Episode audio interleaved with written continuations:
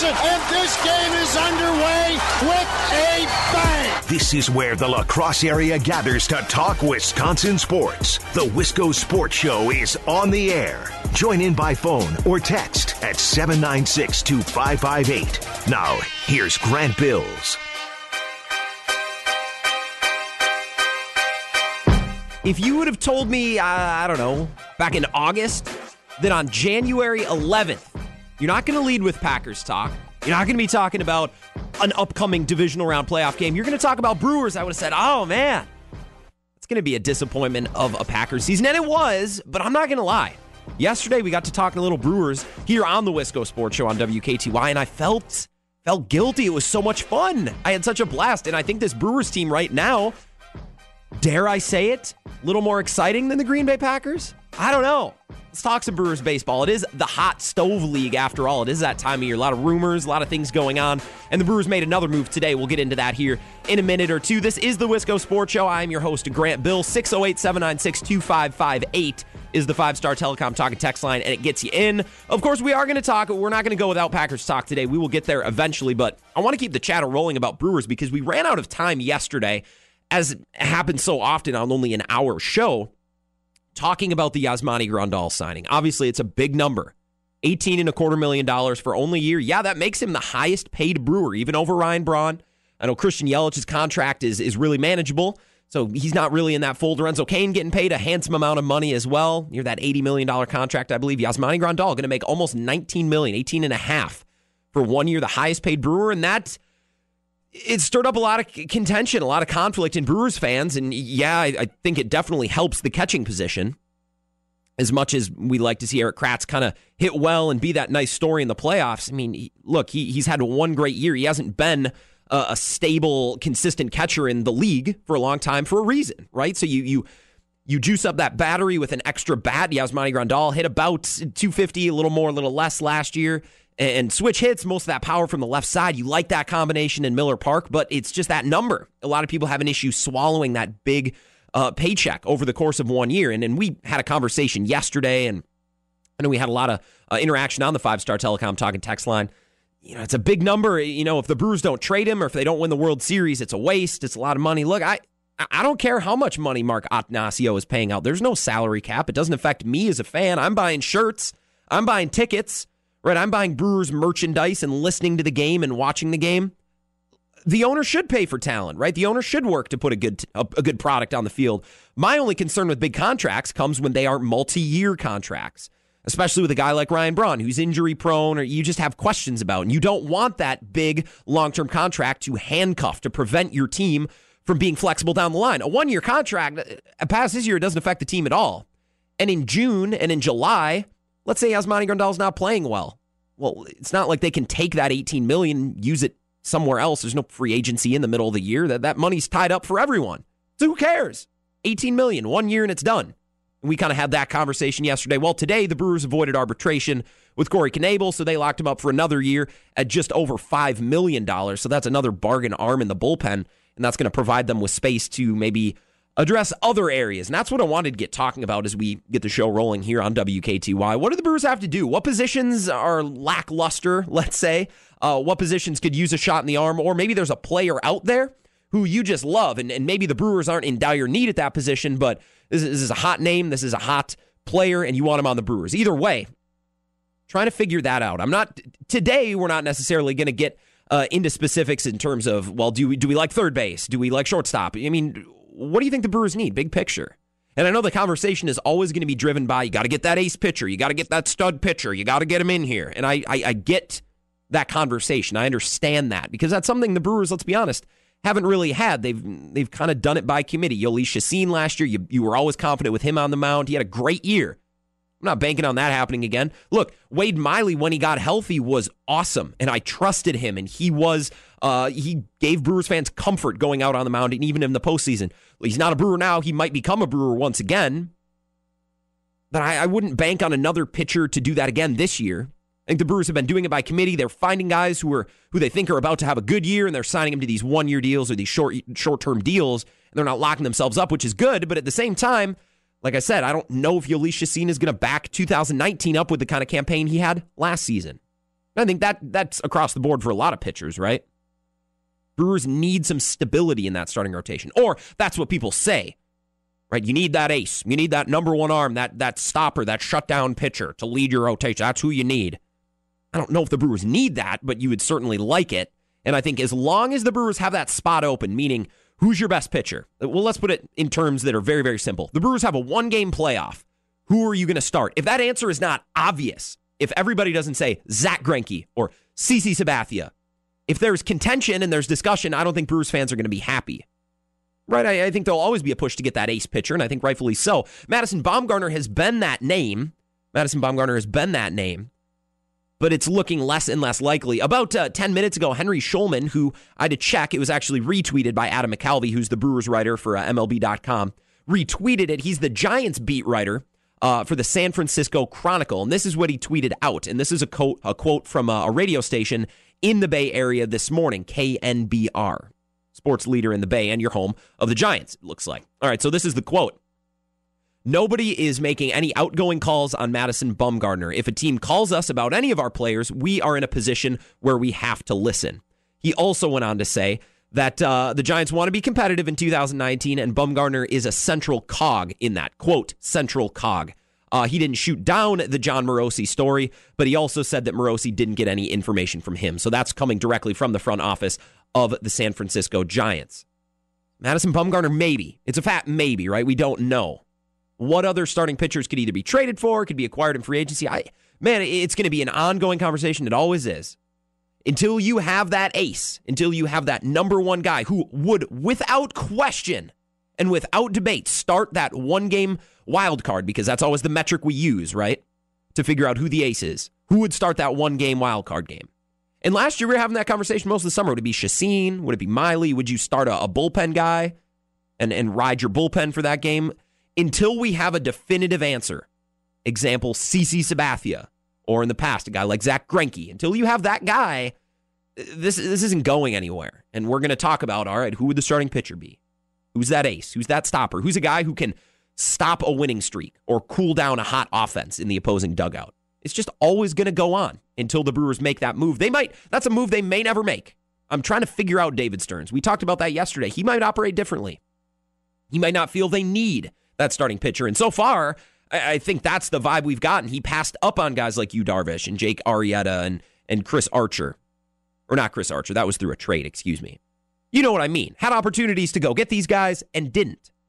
Now, part of that is maybe he didn't like the the money, he didn't like the specific arm, but let's say this, David Stearns has not gone and gotten an ace just to go get an ace and appease that perceived need that there needs to be a, a ace, that day one starter, that one game wild card starter. So I don't know. I don't know if David Stearns prioritizes that. Now, Brewers fans, talk radio, people who tweet, people who text, like on the five star telecom talking text line, uh, that's always the number one priority. And until that hole is filled, that's going to remain the number one priority. But the Brewers have some holes elsewhere. They, for example, they traded away Domingo Santana and Keon Broxton.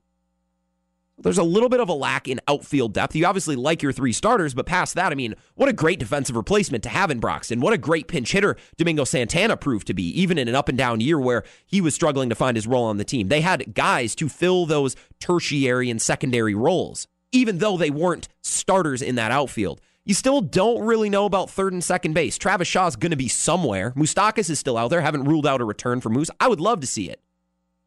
We all love Keston Hiura in the minor leagues. People have said uh, that he is the best homegrown prospect for the Brewers since Ryan Braun. There's obviously a lot of hype, a lot of excitement, but when is he going to be ready, if ever, to play second base for the Brewers? I mean, you, you cannot just wait. You can't start start Nate Orf, right? You can't be starting Tyler Saladino. At least I don't want to be starting T- Tyler Saladino until Hiura is ready, if at all, this year. I don't think you want to go in with that uncertainty. And I think Spangenberg was brought in to, to address a little bit of that. Look, I love Orlando Arcia. I want him to be the everyday shortstop for the Milwaukee Brewers. But until he proves that he's consistent with a bat in his hand, we have to have a little doubt. I mean, there's holes. DJ LeMahieu signed, Daniel Murphy signed. What other moves are the Brewers going to need to make this offseason? That's what I'm asking you. That's what I'm trying to figure out myself. If the Brewers season started today, wh- where would they be lacking? What would they need to address through trades or through their minor league, their farm system?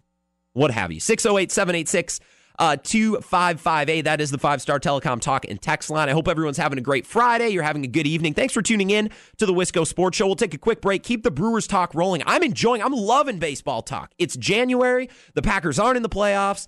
And I don't even feel bad about it because we get to talk about an exciting Brewers offseason looking towards the 2019 season. More of this conversation coming up next here on WKTY.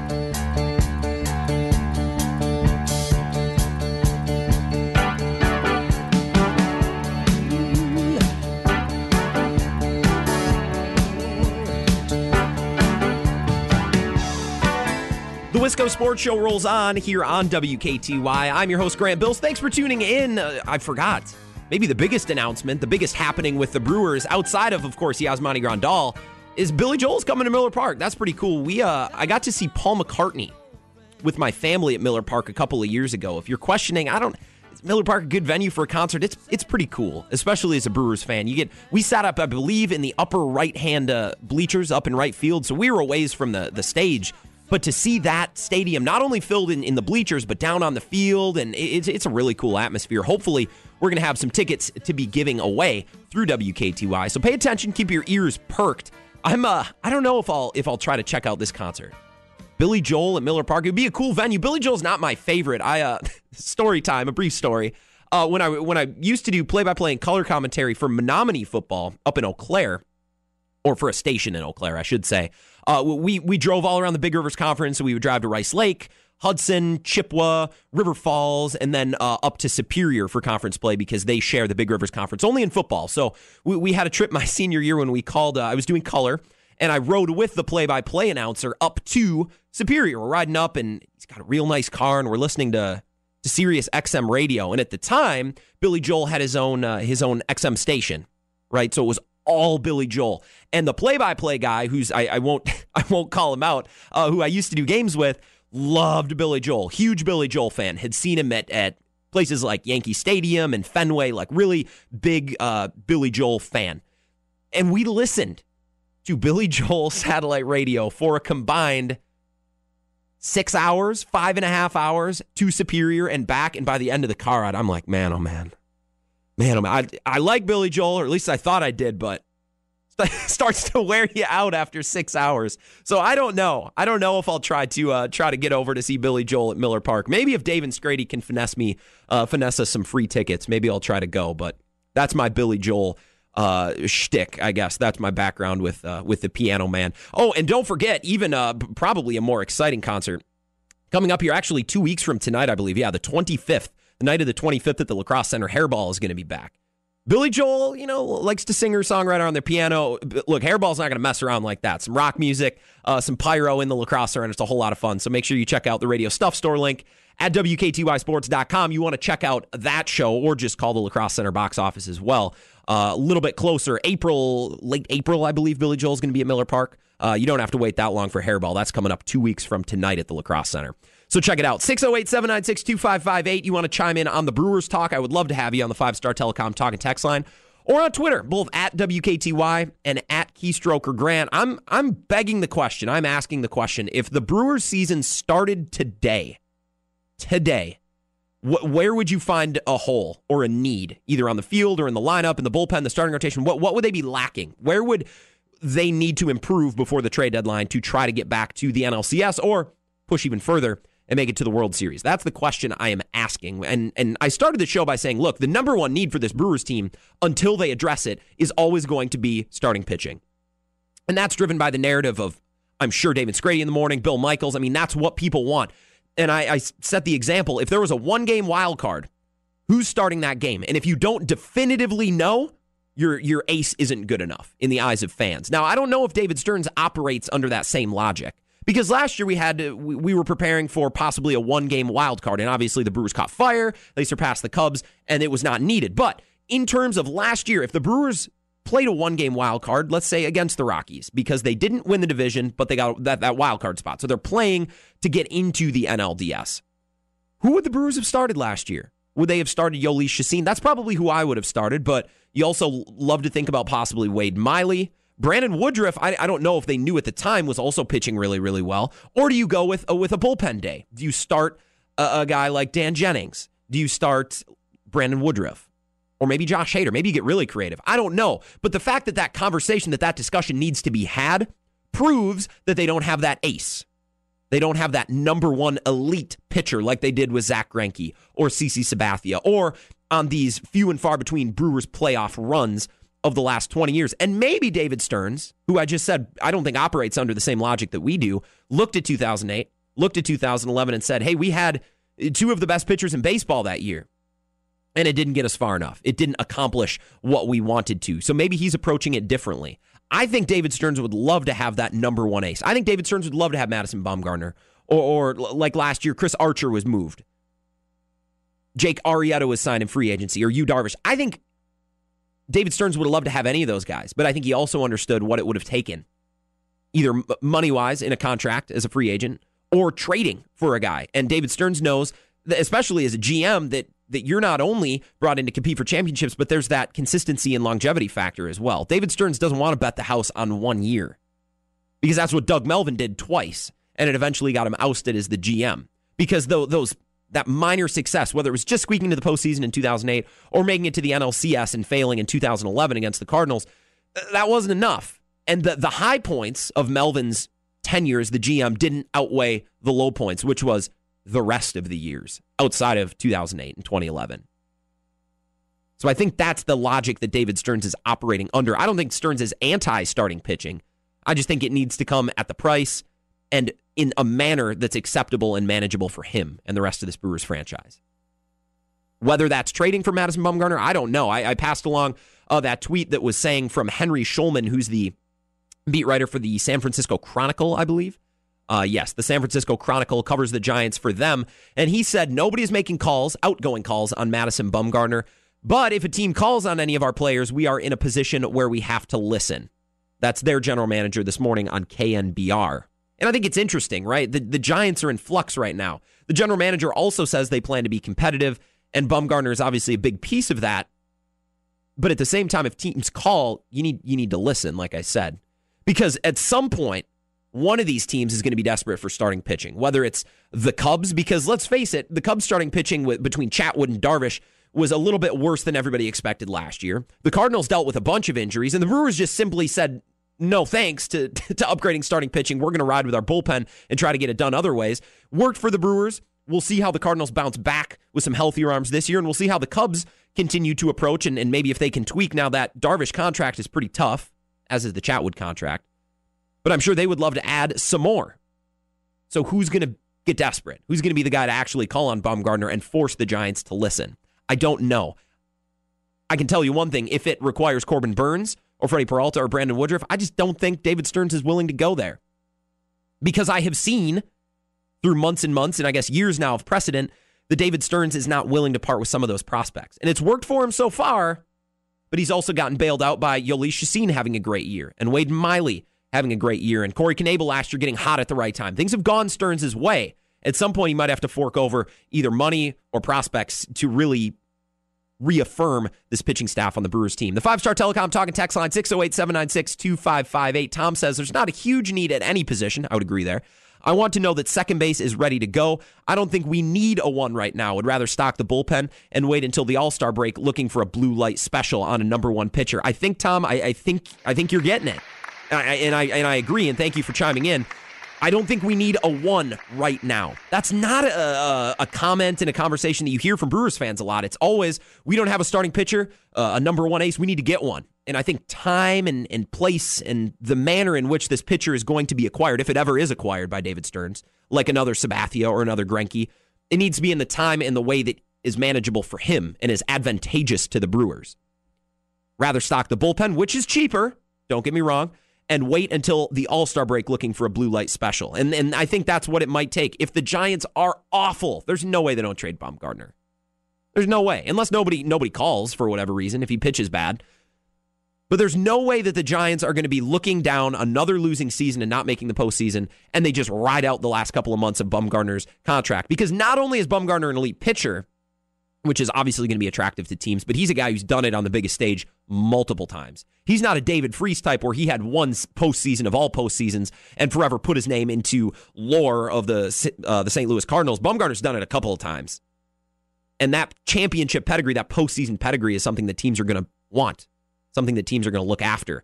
And and I cannot imagine that if the Giants aren't contending near the All Star break, that they're not going to look to shop Bumgarner. So it's going to be the time and the place that these teams, specifically here, the Brewers and David Stearns, want it. And that's what it's going to take.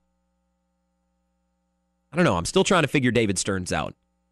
But if the Giants want Corey Ray, that might be fine, but they're asking for Burnes, they're asking for Woodruff, Peralta. I just don't think those are prospects that Stearns wants. Because pitchers like that, and by extension, I'll say Josh Hader and, and Corey Knebel, those are arms that gives the Brewers flexibility. They can lean on their bullpen if they need to. They can move Corbin Burnes, which I expect they will, into the starting rotation this year. Those younger arms, a lot of younger arms.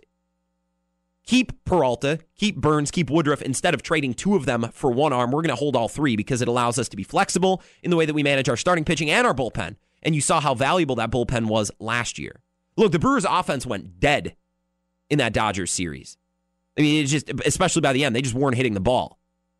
Yelich had gone quiet and they were pitching around him. Cain couldn't put the bat on the ball. Aguilar couldn't put the bat on the ball. Arcia was their one hot spot and he was their worst hitter all year. The Brewers' offense went quiet, but their bullpen and their pitching staff absolutely raged throughout the postseason and kept them in it, whether it was Chacin starting, but most of the time it was that bullpen. And Corey Knebel got hot at the right time, which was I was happy to see they avoided arbitration. Corey Knebel sticking around for at least one more year at just uh, about five and a quarter million dollars. And that's the flexibility. More elite arms versus one elite starting pitcher. And and the Brewers started saying outgetters instead of pitchers, and it got obnoxious in my opinion, but I think it's really true. We don't need to to compartmentalize between starting pitching and bullpen pitching and and then somebody in the middle. We just have a bunch of pitchers. And we want as many good pitchers as possible because that gives us flexibility to stock our rotation, stock our bullpen, and win in a way that's advantageous to the Brewers. Not playing by the mold, the age old mold of you need a one, two, and a three in the rotation. You need a setup man and a closer, figure everything else out. No, no, no, no. We want a couple of lead arms that are versatile in our bullpen. Hader can close, Hader can come in in the fifth and so can everyone else in between. Corbin Burnes gives you that long relief arm, although I think he might move. We'll see what Woodruff does and Peralta does. Very flexible, very versatile pitching staff, and it allows the Brewers to play in a way that might be more advantageous for a small market team. I wouldn't hold my breath on a starting pitcher, and I think, like Tom said on the five star telecom talking text line, it's going to need to come at a time and a place and in a way that's advantageous to the Brewers, like a blue light special, as he referred to it as near the trade deadline team that just is looking to unload a pitcher. And that might be the case with the Giants and Bumgarner. We don't know. JD says, I would toss Peralta in a trade for Bumgarner. I think his ceiling is only so high unless he gets that third pitch figured out. Woodruff and Burnes are absolutely off limits. I would say Burnes is off limits. I'm not super close fisted on Woodruff. I think he had a great year. I'm excited to see what he does this year, JD. I think if he pitches this year like he did last year in, in an expanded role, I think he's off limits too because I think he'd be a good pitcher who adds some versatility to that pitching staff. Either out of the bullpen, he can do a pinch start, or you could turn him into a starter. Oh, but I like what you said. I, Peralta is probably the the arm of the three of those that I'm least high on. I need to see more of Freddie Peralta. He's got an issue with command and walking, but you say he doesn't have that third pitch figured out. Maybe Peralta is that guy who slides into the bullpen and takes the role of Corbin Burnes, who is obviously has more pitches because Hader has two pitches. Jeffress has two pitches, and sometimes only one or two of them are working. So maybe they they see Peralta as a fit in the bullpen, gives them some flexibility, even if he only has two pitches, mostly fastball and slider in Peralta's case. I'm interested to see how they assemble this pitching staff as a whole. Let's not compartmentalize between starters and bullpen. It's a pitching staff. And if last year was any indication, I think the Brewers are, are going to try to get flexible and be versatile in the way that they get outs. And I think for a small market team who has limits in how many prospects they can fork over and how much money they can fork over, it's probably the right way to do it. And I think David Stearns is thinking along those lines as well. Packers talk coming up next. Eh, can you believe it? It is January 11th. We are in La Crosse, Wisconsin, and we are leading with Brewers. How lucky are we? Now, we're not lucky in the Packers' sake because they, they aren't in the playoffs. Don't worry about that. I'm, I'm still frustrated about that. But a couple of things we got to cover, including some official announcements made by the Packers today. We all saw it coming, but now we can officially stamp it. It can be booked. All the I's dotted, the T's crossed. We'll talk about that coming up next as we uh, wrap up the week here on the Wisco Sports Show. You're listening to WKTY.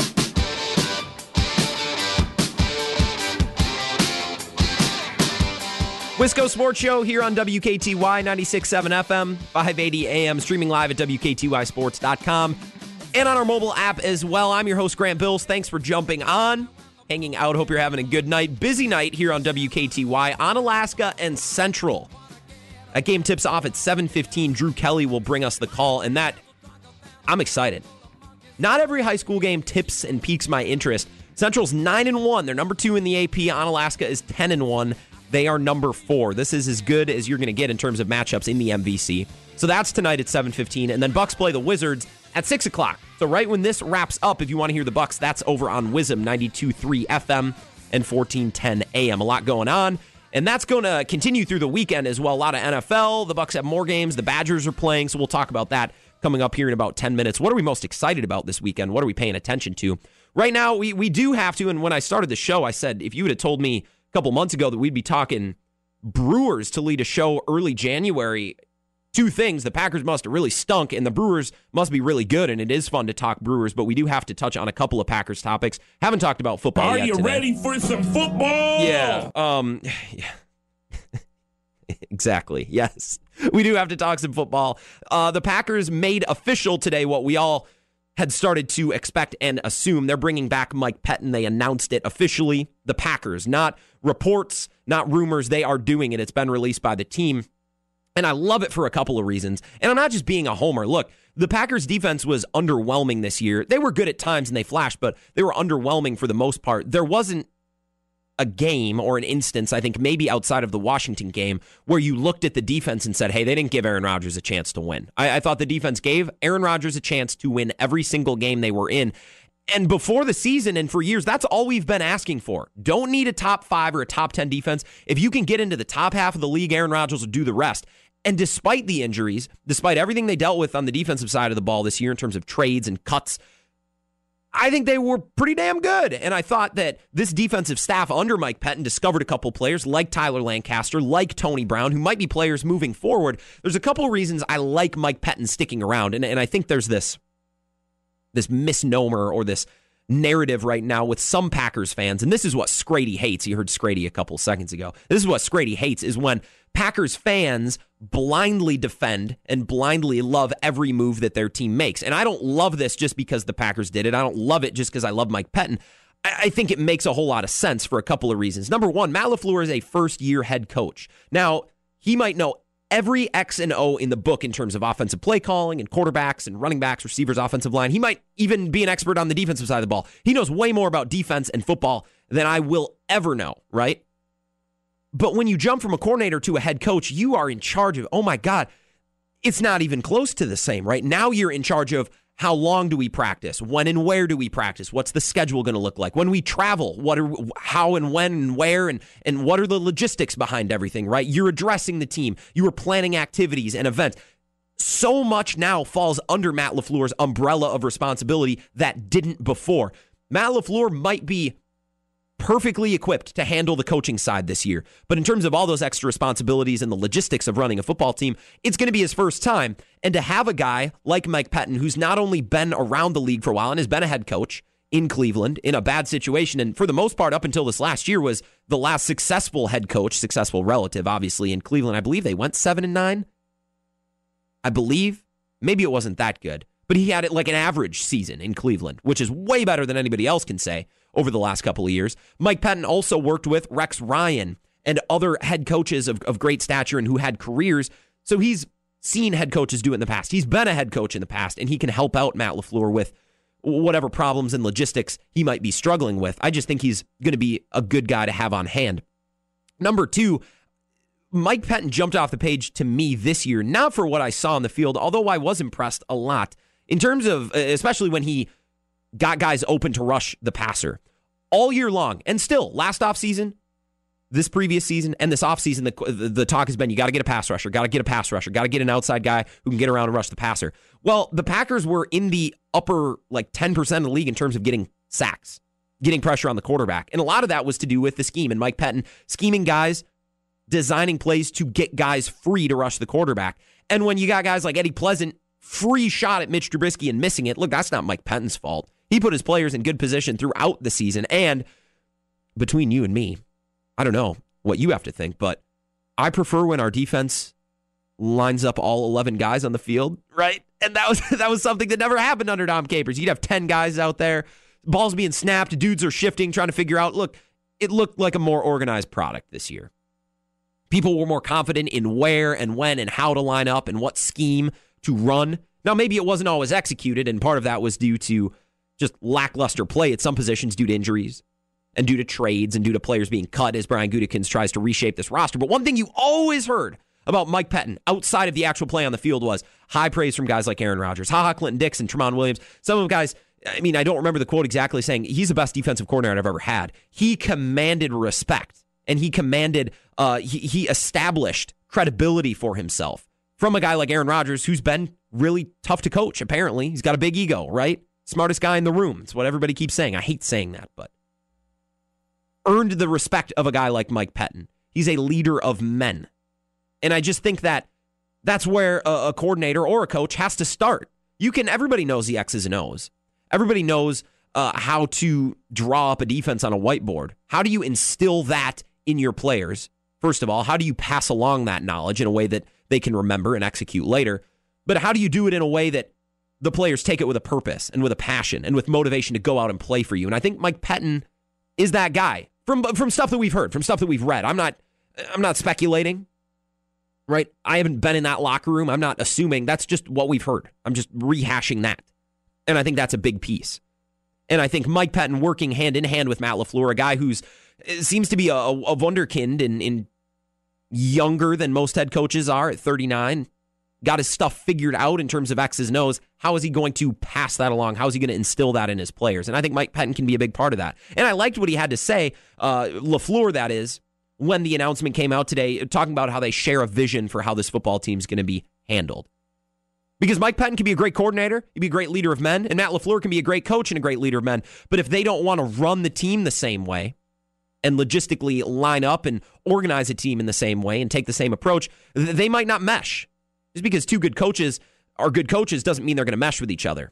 And they, they talked about how they shared that vision they want to go about things in similar ways, so they're gonna they're gonna match. I think Pettine's gonna be an asset for Matt LaFleur in his first year as coach of the Green Bay Packers. 608 796 2558 is the five star telecom talking text line. You want to join in on the conversation? Let her rip. Give me a call or a text. We can talk about it. Twitter's always open as well at Keystroker Grant and at WKTY. Uh, I, I, I think as the offseason rolls on, something that we're going to have to talk about as well with Matt LaFleur is what are the expectations? What's next year going to look like? What is the season after going to look like? Because they gave him a multi year deal with an option at the end. What is Matt LaFleur going to be expected to do next year in terms of wins and losses? And by an extension of that, getting to the postseason or not, winning postseason games or not. I, just feel like there's not going to be a, a very long leash. Aaron Rodgers' window is closing fast. And I know everybody's picking up on that narrative now. I, I thought that three years ago when Ted Thompson was trading back out of the first round and refusing to sign free agents. I this window's been closing for me for a long time, and a lot of you Packer fans have been getting antsy for the last couple years as well, rightfully so. And now we're at a position where what kind of things are going to be expected? What kind of numbers and wins or losses are expected from Matt LaFleur here in the coming years? Something that I picked out of that press conference that I thought was really, really interesting was Mark Murphy's introduction of Matt LaFleur. He could have said a lot of things. And Mark Murphy loves to talk. I think we've noticed that. He likes to tell stories. He likes to use a little bit of humor and entertaining a room. He could have said a lot of things. He could have said Matt Matt is a bright young guy. We're excited to rebuild a culture here in Green Bay. He could have said that. He could have said uh, these players are going to listen to Matt. He is going to be a leader of men and he's got his stuff figured out. He could have said that. He didn't. He said something else. And this was his opening statement, his introductory statement from the press conference on Wednesday, I believe it was. Yes, Wednesday. Take a listen and see if you pick out the things that I pick out. All right, Matt. So, it's been two, two long years here in Green Bay. We are ready to get back winning. And uh, it is my pleasure to introduce Matt LaFleur as the 15th head coach of the Green Bay Packers in our 100th season. Matt? Okay, two things I want to take away from that. Number one, let's let's start with the end while it's fresh. It's been two long years, meaning the Packers haven't been in the postseason, they've been losing. And then compare that to what he says at the end, Packers have been around for 100 years. The Packers, uh, this is not new. They're not an expansion team from the late 90s. They have been around for a century.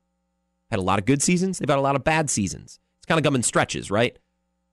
Mark Murphy says it's been two long years. We're ready to get back to winning. Two long years. I don't know about Packers fans. I don't know about other teams, but the Browns would probably kill for the last two years that the Packers just had. The Raiders now would probably kill to finish a year seven and nine, which is pretty similar to where the Packers have been the last two years. I don't know the tie complicates this last year's record, but it's been two long years. We're ready to get back to winning. We've been around for 100 years, but these last two, uh, even with the perspective of a century, have been tough. And we're not going to stand for it because we fired our coach, we fired our GM, we restructured our front office. We're ready to get back to winning. Something that I think about before I go to bed, when I'm driving my car, maybe when I'm brushing my teeth, is just man, oh man, what's going to be expected by that front office and Brian Gutekunst and Russ Ball, Mark Murphy? What's going to be expected of Matt LaFleur from that group, from that leadership group? What's it going to take next year for that front office to have confidence in LaFleur moving forward or in the second year or in the third, if there is a third? Think about that. That's going to be a question that we're going to talk about, a, a conversation that we're going to continue to have over the offseason as we maybe start to speculate on what's on the horizon for this Green Bay team. Not to leave you in a in a mysterious and uncomfortable and unnerving stance on Matt LaFleur, but it's it's something to think about. Packers got the new coach. We all seem to like him. We all seem to have some some questions and some enthusiasm. I think with any coaching change, you'll have both of those things. What's going to be expected? What's going to be needed from him to continue his career in Green Bay past the next handful of years? Because they didn't finish out McCarthy's contract, remember? They let him go early. They didn't extend him. Matt LaFleur, hopefully you don't see the same thing, at least right away. But the Packers aren't afraid if, if like I said, it's two long years, ready to get back to winning. We'll see what there is approach uh, and what is expected of Matt LaFleur after his first year and as we move into the start of the LaFleur tenure in Green Bay. When we come back, I, I got some questions to ask. We got a lot of things going on coming up this weekend, and I'll uh, fill you in one more time on the local action tonight because we've got some texts, we've got some calls here to the station asking what's going on. Yes, we have a very big local basketball game tonight we're covering, and I'll give you more details. And what else are we looking at this upcoming weekend? What are we prioritizing as Wisconsin sports fans? Let's come to a consensus here as we wrap up the Wisco Sports Show with me, your host, Grant Bills on WKTY.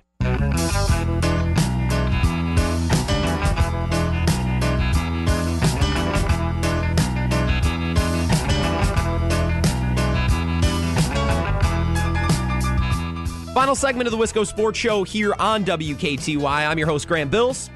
Hope you had a great week. Starting to wrap things up. Look forward to the weekend. But the action isn't going to stop here on WKTY in about eight minutes when I sign off for the week. Tonight, don't forget Central and Onalaska squaring off 7:15 tip here on WKTY. Drew Kelly with the call. And it's, I mean, it's as highly billed a matchup in the MVC as you're going to get all regular season long. Central's nine and one, number two in the AP. We all know what they bring to the table, but Onalaska is no slouch either at 10 to 1, 10 and 1, excuse me. Number four in the AP poll. And this is a conference matchup in early January. We're pretty blessed with some awesome basketball here in the MVC, the Mountain Valley Conference. And the Bucks were also blessed with great basketball at the NBA level as well. Uh, they're taking on the Wizards tonight, and that game actually tips at 6 o'clock over on our sister station, WIZM, 92.3 FM, 1410 AM, so you can check that out there. As we look toward the weekend, I'm trying to figure out, because we're in a state of flux right now as Wisconsin sports fans. We're without our Brewers, who were definitely the darlings, the best team of 2018, if we had to pick. Now, the Bucks are, are killing it. Not everyone's an NBA fan, and I understand that. And even so, the urgency of the NBA doesn't get kicked up until the All Star break and then into the playoffs. There's 82 regular season games. Some are better than others. Tonight they play the Wizards. Eh, Giannis is sitting. It's not an incredibly intriguing matchup. So we kind of wait uh, on the Packers to come back, and we wait for the Brewers to come back. Obviously, pitchers and catchers report next month. What are we prioritizing right now? So this weekend we got a lot of stuff going on. We have Central Onalaska tonight. We have the Bucks and the Hawks tomorrow. Bucks and the Wizards tonight. Badgers and Purdue, uh, Wisconsin and Purdue plays in basketball tonight. And then there's a bunch of NFL games. Obviously, it's a division round this weekend. You can hear all these games on WKTY. 3 o'clock tomorrow are the Colts and the Chiefs. All of these games, one more time, you can hear on WKTY. Check out our schedule at WKTYsports.com if you need more details. Uh, the late game tomorrow is at 7.15. That'll be the Cowboys and the Rams. And then on Sunday, starting at noon, the Chargers and the Patriots. Actually, 12.05. They got to make it different in the playoffs, I guess. And Eagles and Saints at 3.40. So that'll be the late game. All those games on WKTY, maybe those interest you. Maybe that's what you're looking forward to this weekend. And then, of course, the Packers are going to continue to put together this coaching staff. They have some uh, some rumors right now between Nathaniel Hackett, maybe as an offensive coordinator, or Todd Monken as an offensive coordinator under Matt LaFleur. I, I'm not going to lie. I love the idea of Todd Monken, not because I know anything about him, not because I know his scheme, not because I I, I literally know nothing about him other than he was uh, being considered for a lot of head coaching positions around the league. And any time that you can get a guy who is going to be a head coach as a coordinator, I, I feel like that's good, right? That, that's logic. Like that's that's that's smart. That that's something that you want, right? And overqualified. Okay, that's that's just sarcasm. We don't need that. Uh, yeah, I know it's good logic a guy who has head coaching standards, but you can get him on your staff not as your head coach. I think that's that's good, right? So I let's go with Todd Todd Monken. I'm going to read more about all these guys and, and try to figure out maybe who will be added to this Packers coaching staff in the coming days over this weekend. So there's a lot going on. What are we prioritizing? It's really funny because in my lifetime as a Wisconsin sports fan, I've gone through many phases. Obviously, in 2014 and in 2015, when the Badgers were making Final Fours and going to the national championship game, that was pretty high on the list. Not going to lie, 2011 and 2018, the two deep playoff runs that the Brewers have made in recent years and in my lifetime, eh, that's about as exciting as you get. The Packers uh, winning the Super Bowl in 2010 and, and making some NFC championship games as well in my lifetime. I, I don't know what team is my favorite. I always find myself in a position where I'm watching the Packers and I'm like, man, screw the Brewers, screw the Badgers, screw the Bucks. This I I am 100% a Packer fan. This is my number one team and that's what I love. And then Brewer season rolls around, and I completely change my changes my mind. Right. So I think we kind of ebb and flow with our priorities. What what would you what are you paying the most attention to? I'm excited for NFL football this weekend simply because the divisional round only comes once a year. There's a good slate of games. We've kind of separated the men from the boys last week. Houston, I don't know why, just always underwhelms in the postseason. So we had we got the likes of Houston out of there and Seattle, and we got some good teams, all with good quarterbacks this weekend. Uh, and, and that only comes once a year. I'm excited about that. Central Onalaska tonight, honestly, is one of the things that I'm most interested in. Because if Central blows out Onalaska, w- the narrative is continuing where, well, Central might be the best team in the state. Uh, and this conference is just going to be a pushover a couple of weeks for them. But if Onalaska beats Central, you're all of a sudden, all right, pump the brakes, hold on. Central might not even be the, be the best team in their own conference, let alone in the state. So I think there's a lot riding on this game tonight. Once again, you can hear it on WKTY. What do we love? What are we prioritizing?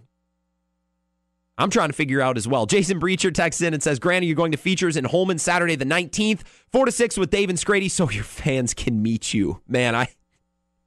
Jason, I don't know about that. I don't know if any fans are looking to meet me. I will be there though. I'm to rip down there with Dave and Scrady on the 19th, and it should be a good time. Plus, I, I it's been a while since I've been out to features. So, Breacher, if you were there, I will be there, uh, and I would love to uh, to share a brewski and some food out at Features. It should be a great time celebrating two years, Dave and Scrady together. Isn't that romantic? Isn't that lovely? Two years together, uh, the Dave and Scrady events. We're going to be celebrating that as well.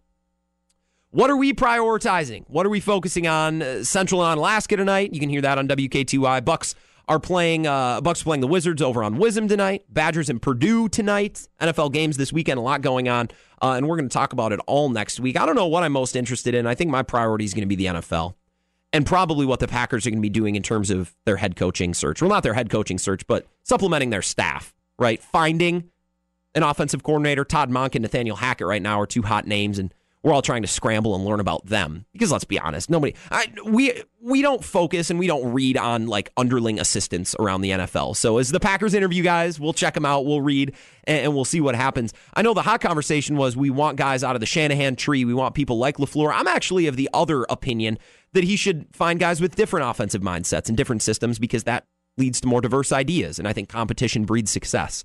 Uh, so the better idea will come about. So we'll we'll see what kind of staff LaFleur puts together, and maybe Pettine is allowed to tweak his staff as well. Because last year he was brought in under an interesting circumstance to replace Dom Capers. A lot of the same bodies on that roster. Joe Whitt Jr. is obviously pretty popular.